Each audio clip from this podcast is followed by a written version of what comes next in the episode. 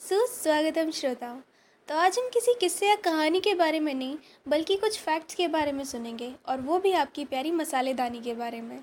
So without any further delay let's quickly jump to the facts fact number one is whenever I want to think something really deep तो मैं घर के सारे कंघे इकट्ठे करके उन्हें सुई से साफ़ करती हूँ।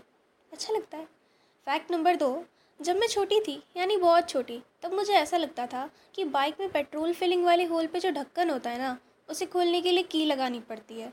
तो उस की होल के ऊपर जो कैप होती है, उससे मैं बाइक की स्पीड कंट्रोल कर सकती हूँ। And I use to do that fact number तीन, मैं जो भी खाने की चीज़ पहली बार बनाती हूँ, वो उतनी टेस्टी दोबारा कभी नहीं बनती मुझसे।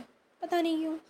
फैक्ट नंबर चार I do have much better makeup skills पर मेरे किसी काम की नहीं है, क्योंकि मुझ पर मेकअप सूट ही नहीं करता।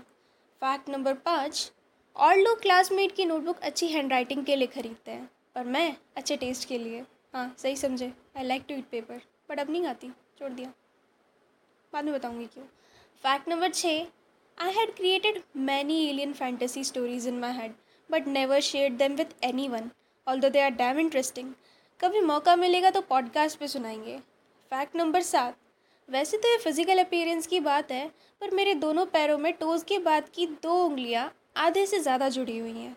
और इस बात पे मुझे मेरे टीचर ने इवोल्यूशन चैप्टर का उदाहरण बनाते हुए कहा था कि अगर ये ट्रेट मेरी आगे आने वाली जनरेशन्स में पास हुआ तो मछलियों की नई स्पीशीज़ फॉर्म हो जाएगी।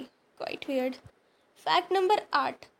अब I don't know if I am eligible to speak about this here or not but it is a fact so I think I can As you know, most of girls hate wearing bras, but I love it.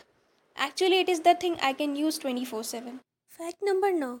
एक बार मैंने कहीं पढ़ लिया था कि अगर तुम किसी से चार मिनट के लिए आई कांटेक्ट कर लो तो तुम्हें उससे प्यार हो जाता है। एंड आफ्टर दैट मैंने काफ़ी टाइम तक किसी से भी आई कांटेक्ट ना ही रखने की कोशिश की थी। थोड़ा थोड़ा अंधविश्वास। फैक्ट नंबर दस. बचपन में छोटे मोटे मैजिक करके शेखी मारने का शौक तो हम सबको था। अब मेरे पास एक स्टैपलर हुआ करता था ब्लैक कलर का और उसकी एक ख़ास बात थी जो सिर्फ़ मुझे पता थी। जिस पार्ट में पिंस लगती है ना, अगर उसे मैं बॉटम पार्ट के ऊपर फंसा दूँ और फिर स्टेपलर बंद करूँ तो फिर वो वहीं चिपक जाया करता था।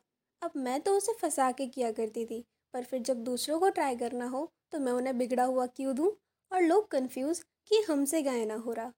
फैक्ट नंबर ग्यारह जब मेरी गलती होती है तो तुम मुझे कितना ही कुछ कह लो, मार लो, पीट लो, मुझे घंटा फ़र्क नहीं पड़ेगा। पर बिना गलती के अगर कोई सिर्फ़ ऊँची आवाज़ में बोल भी जाए तो मेरी गंगा जमुना बहना शुरू हो जाती है। फैक्ट नंबर बारह। वैसे तो ये बात पहले भी मैं बता चुकी हूँ, फिर भी मैं एक सुपर एक्सट्रोवर्ट इंसान हूँ। मतलब इतनी कि अनजान से भी मैं सेंसिटिव से सेंसिटिव टॉपिक पर बात कर सकती हूँ, पर सिर्फ़ एक इंसान है, जिससे मैं आँखें तक नहीं मिला पाती। और उसके साथ मेरा नेचर बिल्कुल उल्टा हो जाता है। अब ये राज जानने के लिए कि वो कौन है, उसके लिए आपको करना होगा कुछ एपिसोड्स तक का इंतज़ार। तो it's time for wrap now जल्द मिलेंगे एक नई स्पाइस के साथ। और अगले वाला एपिसोड तो मेरे दोस्तों की खास फरमाइश भी है। तब तक के लिए स्टे हैप्पी स्टे सेफ़